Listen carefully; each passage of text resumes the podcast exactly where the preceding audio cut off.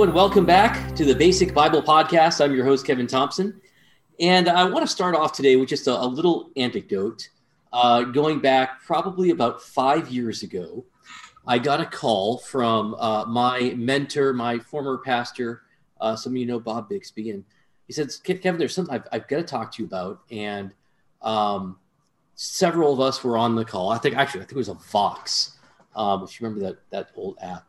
And uh, so we were there and we wanted to know what if you know Bob, you know he's a, he's a very deep thinker, very intellectual, and I thought we were going to get some sort of great uh, theological discussion on some topic. I, I this was just going to blow me away, and instead he he told all of us, I, I need to talk to you about something that you need in your life, and you don't realize it, and you're going to laugh at me for saying it, but you need a friend. I thought, okay. Um, yeah, that's not what I was expecting this conversation to be about. I need a friend. Um, I don't know what he meant by that, but he said, no, you, you, you need, trust me. And I, have been developing this, um, uh, several friendships and, and, you need a friend. You don't need just merely a, uh, a spouse or a ministry partner or coworker. You need an actual friend and you need to develop a true, genuine friendship, not just a, a superficial friendliness with somebody. I just remember thinking, what am I in like 10th grade or something? Uh, this is this is ridiculous. Why I, I don't need a friend. I've I, have got plenty of people I'm friendly with. I've I've got a family, uh, but I, I, decided, you know, uh, Bob has not steered me wrong in the past, so I'm gonna I'm gonna do this, and that's so I decided to reach out to a few guys, and uh, I'm hoping our our guest isn't to disconnect after I say this. Um, I decided we going to take a road trip, and me being me, the number one place I had in mind was Huntington, Indiana, the Dan Quayle Vice Presidential Museum. And so I thought, who in the world would ever? So this is how, um, listeners, if you and you might even remember this story. This is how Ray Jewell and I developed our friendship, which eventually spawned this podcast.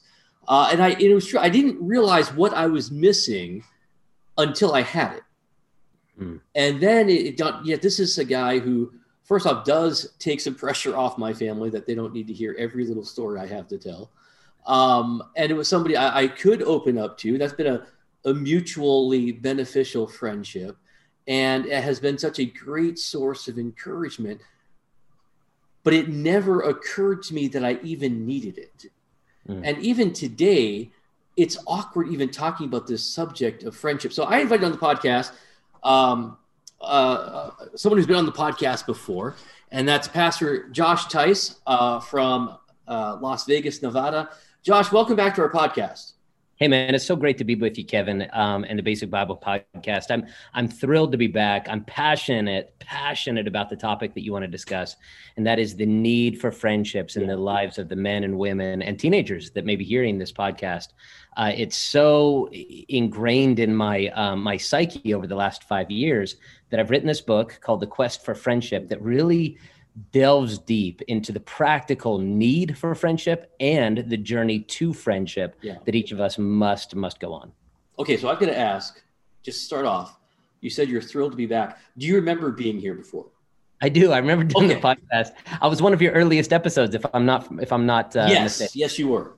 What What was it that we talked about? That's what I'm I'm trying to remember. We talked about fundamentalism. Oh, okay, that makes sense. Yeah. Okay. okay. That's right because that was both of our backgrounds. Right. Right. All right. So you've written this new book coming out. Uh, by the time this airs, this comes out on Tuesday, March 23rd. Am I, am I correct on that? Correct. Yeah. Tuesday, okay. March 23rd. Mm-hmm. And so uh, this this will be the day before, if you're listening, uh, the day we uh, post this podcast. And I'm sure you all do. As soon as you see that little thing on your phone light up, you immediately download the podcast and listen to it first thing. um, I, am curious as to uh, was there a journey that led to this book? Was there was there something that's you know I need to write about this? Yeah, absolutely. There was a moment um, in counseling, probably that took place about five years ago. One of the things that I, am passionate about in my local church ministry, um, for those of you who don't know, I'm a pastor in Las Vegas, Nevada, and I do quite a bit of counseling. I like counseling. I like the one-on-one dynamic. I don't pretend to be a therapist, a, count, uh, a psychologist, a psychiatrist. Just a pastor with a Bible, and I and I just want to help. And so a lot of times my um, counseling sessions end with referrals to people who know what they're talking about, right? So, but in my life, um, I do like to help people um, spiritually and uh, get to a place emotionally and spiritually where where where they need to be. Give them the best Bible counsel I can. And I was having this conversation with one specific man, and I asked a question that I had never been trained to ask, that we were not trained to ask in school and seminary um, we were trained to never never act surprised to always kind of just go with the flow. Whatever the guy has to say whatever the woman has to say kind of say okay and next and and next and and continue the conversation to the point where we could actually help the individual. Well uh, for some reason i asked a question that i had not been trained to ask and that is do you have a friend that you can talk to about this? To which you replied immediately uh, what do you mean and I said, "What do you mean? What do you mean? Um, do you have a friend? Like, who do you have? A coworker, a neighbor, a relative, an old friend from high school, somebody that's really close to you, somebody you can call and talk to about this issue? Because I feel like a friend might be able to help you really diagnose what's going on here." And I'll never forget his response. His eyes went down to the right, and he just paused, almost as if um, he was a computer or an android, and I had broken him somehow he didn't know yeah. how to answer that. I thought, well, this is really interesting. And so I began to, in casual conversation and in counseling, intentionally ask this question to mostly men, mostly men. Every time I had the opportunity, I would ask them, I'd say, I would squarely look them in the eye. I would stop. I would say, Hey, can I ask you a question? Sure. Yeah. I said, Do you have a friend that you could talk to about your hopes, dreams, fears, concerns, problems that you can go to about anything at any time? The person you call at three o'clock in the morning when you're struggling with temptation, the person that you call when you need help moving stuff out of your garage. Do you have somebody like that? And I don't want to give the impression that nobody said yes to that. There were many people that said yes, but I'm telling you, the vast majority. Yeah by far, maybe up to 80, 90% of men did exactly the same thing. They would lower their eyes and they would look to the right or look to the left and say, um, and, and, and I, I came to this realization men, especially in our society, have begun to lack the value and the virtue of friendship, yeah. um, which is shocking around the world. Um, but I would say, especially in our own uh, Western culture, the the modern American man does not have the relationships that he once had and doesn't understand what he's missing. Right. Yeah, exactly. I mean, that's exactly the the experience I went through.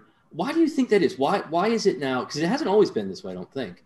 And we were kind of talking beforehand, um, but that hasn't. What is it about our culture that drives us uh, almost away from friendship?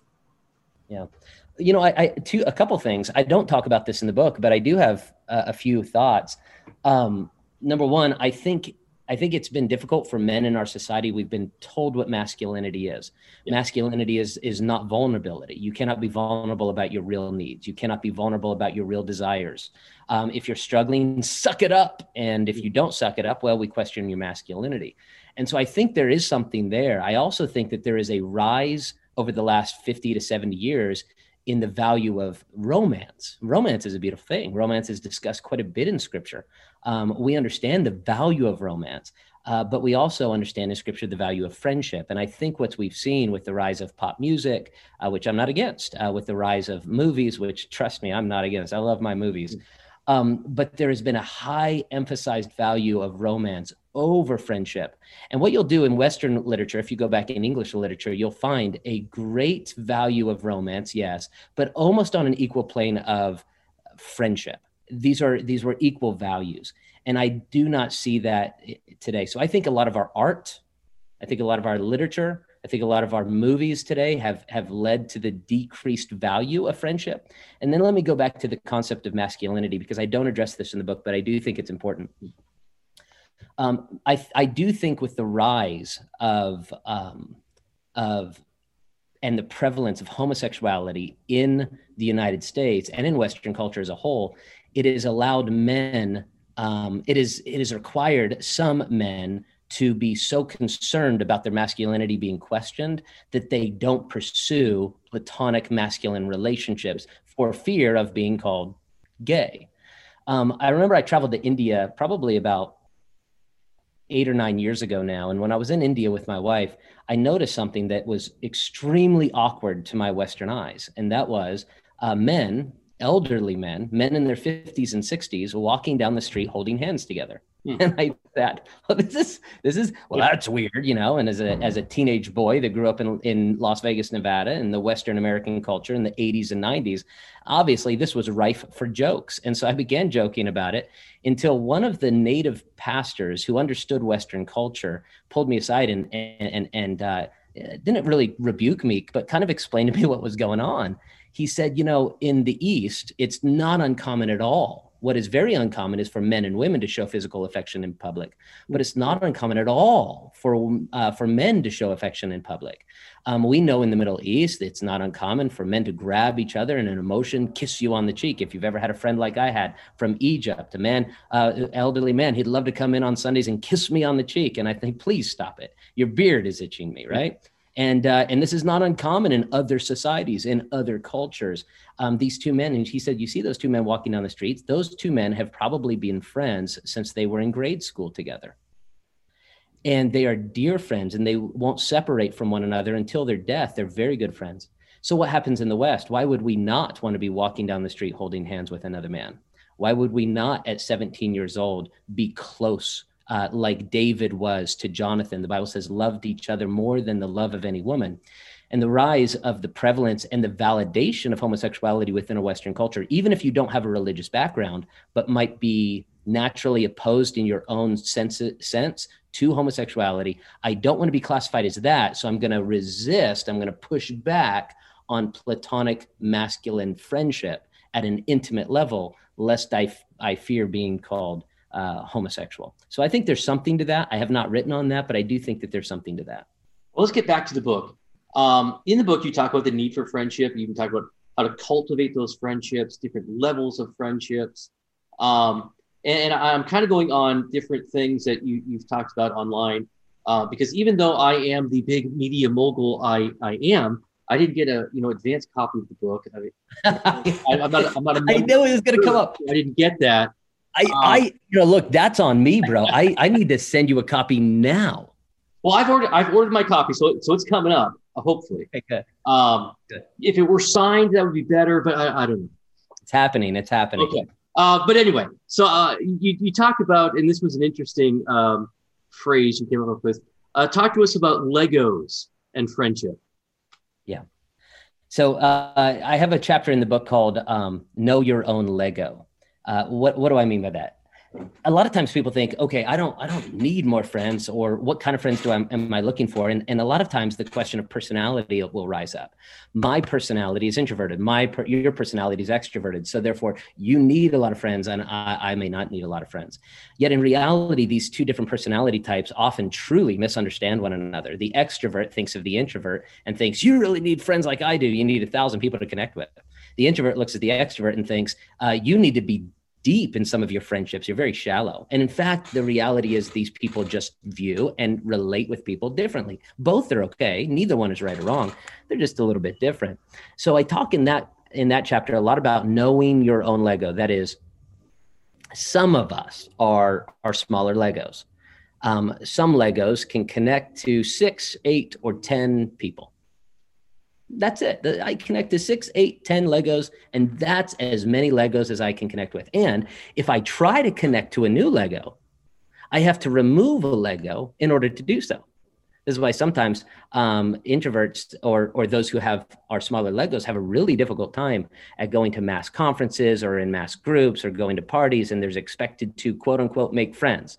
Or a pastor who's extroverted brings on an introvert onto a staff, and he's like staff, and he's like make friends with everybody. And the answer is well, we can be friendly with many people and all people but can I make friends with that many people? I only have so many connectors. So there's a stressful burden. This happens in marriage sometimes. A, a, small Lego will marry a big Lego, and the big Lego is so frustrated with the small Lego. Why can't what? What's wrong with you? and the small Lego is frustrated with the big Lego. Why do you want somebody in our home every night? Mm. And so it's important to understand these different perspectives. So the large Lego can connect. You think about the the large Legos, maybe like the I remember the plastic green plate that you begin yeah. to build uh, the little house and the car on top of, right? I mean, here's hundreds of little connectors, and and you know people like this. They have hundreds uh, of connectors. I've noticed about those, uh, and I would fall into that category. I notice about those individuals that they can connect with hundreds of people, but a lot of times not at the depth. Yeah. That somebody who has fewer connectors can connect with somebody knowing your own Lego. In that chapter, there's not a lot of judgment. It's just a lot of um, information. It's not a this is better than that is better. It really is a lot of just know who you are and know what you're looking for. Because you can be an extrovert who is so connected with so many, but you haven't found two or three deep, close best friends. Or you can be an introvert who lost a good, deep friend and you haven't replaced him. And this is a very, very difficult place to be. So at the end of that chapter, we really talk about not only knowing your own Lego, but knowing yourself and do you need one of those key positions filled? Uh, the other thing I want to talk about as, our I'm looking at our time, the time is slipping away. Uh, but I want to talk about friendship within marriage um, and, and outside of marriage. How does that play out?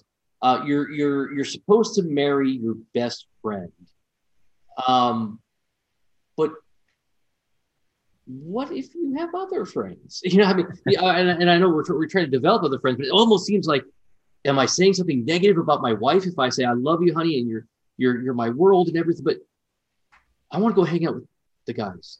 Yeah. Um, yeah. I, I, I grew up thinking the idea of a girls' night out or guys going bowling together was some kind of a, a, a, a kind of some kind of a commentary on a bad marriage, right? I mean, here's this guy going out on Thursday nights going bowling with the guys. What's wrong with him? He doesn't love his children? like, well, I like my kids, but after I change their diaper, they're not all that interested in talking about basketball. And so th- this is problematic. Um, what we find in scripture and what we find um, uh, in Western society. And uh, boy, we need to find more in Western society and follow the path of Eastern society on this. And that is the development of male male friendships with male and female friendships with females, couples with couples, and and, and more. It, it doesn't mean that you don't have a great relationship with your spouse, but here's the problem. She was never designed to be everything you need socially. Yeah. And he was never designed to be everything you need socially there's only one Messiah. And even that one Messiah, the one who saves you, cannot be your spouse. And even that one Messiah told the disciples in the upper room discourse, he said, he said, look, love one another like I have loved you. I'm going away. No longer do I call you servants, I'll call you friends because you know what I'm doing. But now what is my commandment to you? Love one another. By this will all men know you're my disciples. He was saying, You're my friends, but I'm leaving. Now you got to be friends with each other. You have to be supportive of one another. So uh, here's a man, and he's like, Well, I've invested so much in my wife and my children, and I don't understand why my wife, uh, why our relationship isn't strong right now. Um, or a, a, woman will come in and, and she'll talk in counseling and she'll say, I'm, I'm upset with my husband. Why are you upset with your husband? Well, because he doesn't communicate with me. How does he not communicate with you? Well, we're sitting there um, the other night and I was trying to show him my new nail polish and uh, he just doesn't value this new green nail polish that I that I bought. And he's over there and he looks kind of sullen and he's trying to be a good husband. He's like, I really try to like nail polish. I mean, I really try to enjoy. Like, what are you gonna do? The guy's a guy. He's not interested in your nail polish. He's not going to be fascinated by the new uh, uh, by by whatever it is that, that is fascinating you at this time. He needs other men to talk to about his new shotgun she needs other women to talk to about whatever she's interested in. We get upset with our wife because she's not interested in the newest Marvel movie or the new Star Wars series. Uh, where she's upset with her husband because he's not interested in whatever stereotypical aspect that the woman might be interested in. And it goes beyond gender and sexuality. It really does. Uh, you may find that you're connecting with other women as a woman uh, with things that might be stereotypically masculine, but your husband doesn't like those things. So you might be a, a, huge basketball fan and your husband likes to stick his nose in books, but you've got a girlfriend who loves to watch basketball. Fantastic. Then watch basketball with your girlfriends. And here's the thing your wife and your husband were never designed by God to fulfill all of your social needs, all of your spiritual needs, all of your emotional needs.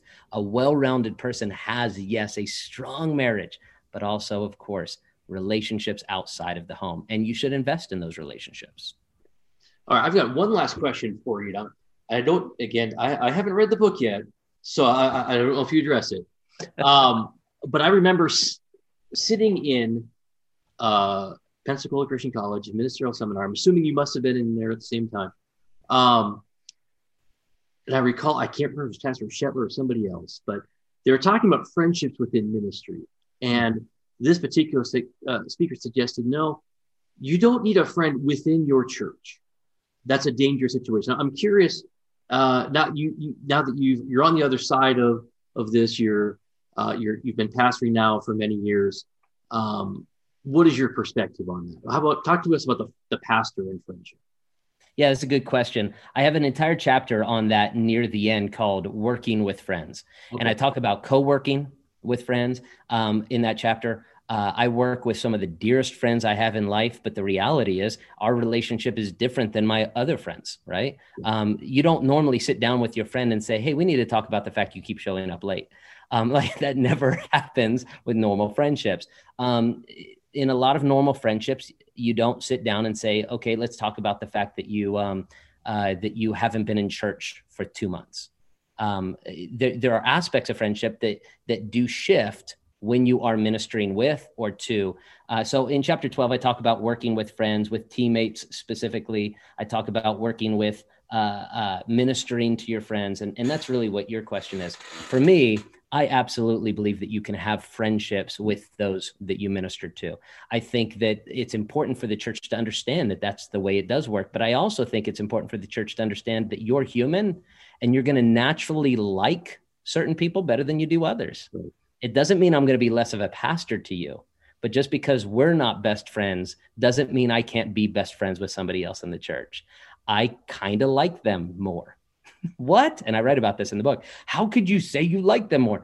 I don't know, because they like things I like and I like spending time with them. Now I will shepherd you and we will be friendly and I want to be your pastor. But can I be best friends with everybody in the church? No, that's un, that's un, um, unnatural for me to pretend to be.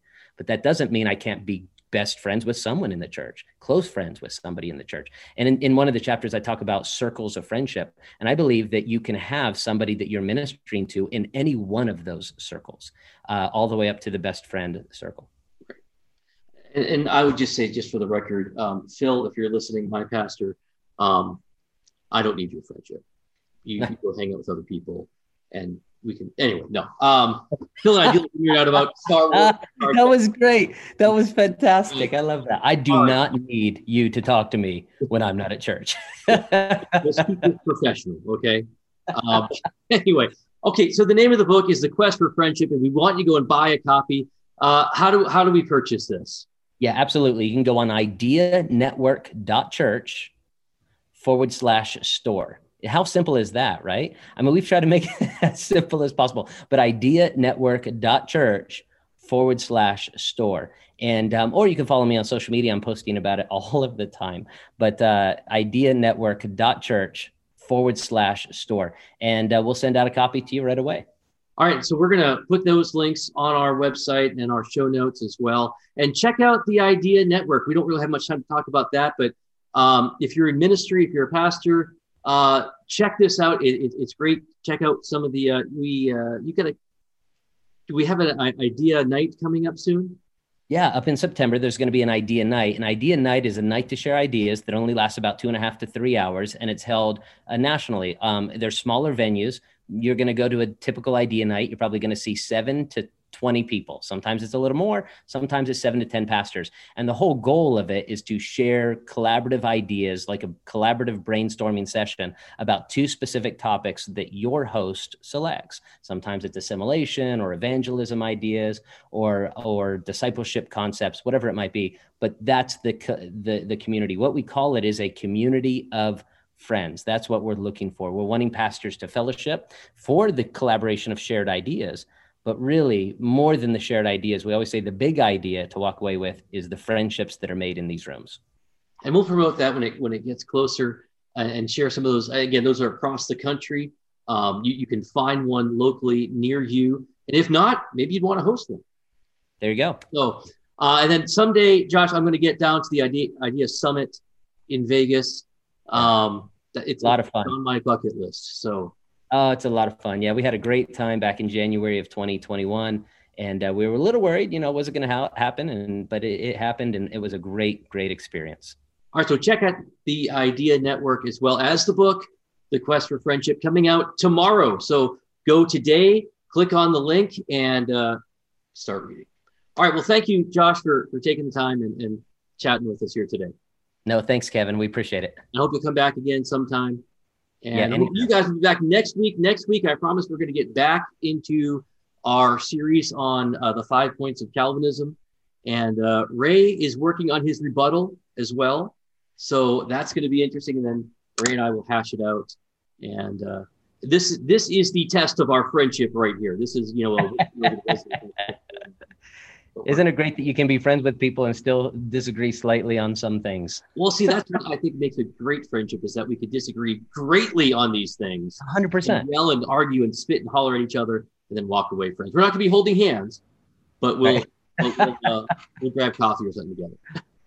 Love it. All right. So check the, check out our website, www.basicbiblepodcast.org. You'll find all that information right there. So until next week, have a great rest of your week.